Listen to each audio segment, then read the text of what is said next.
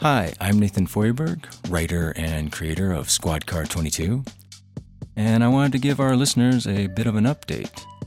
Squad Car 22 will be getting an 8-episode second season.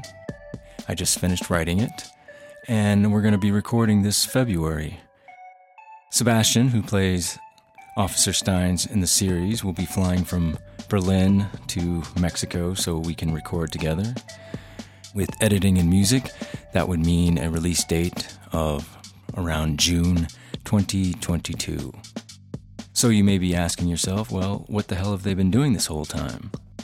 Well, over the last 8 months, we have created a new comedy audio drama called Chartreuse's Epic Rap Battle.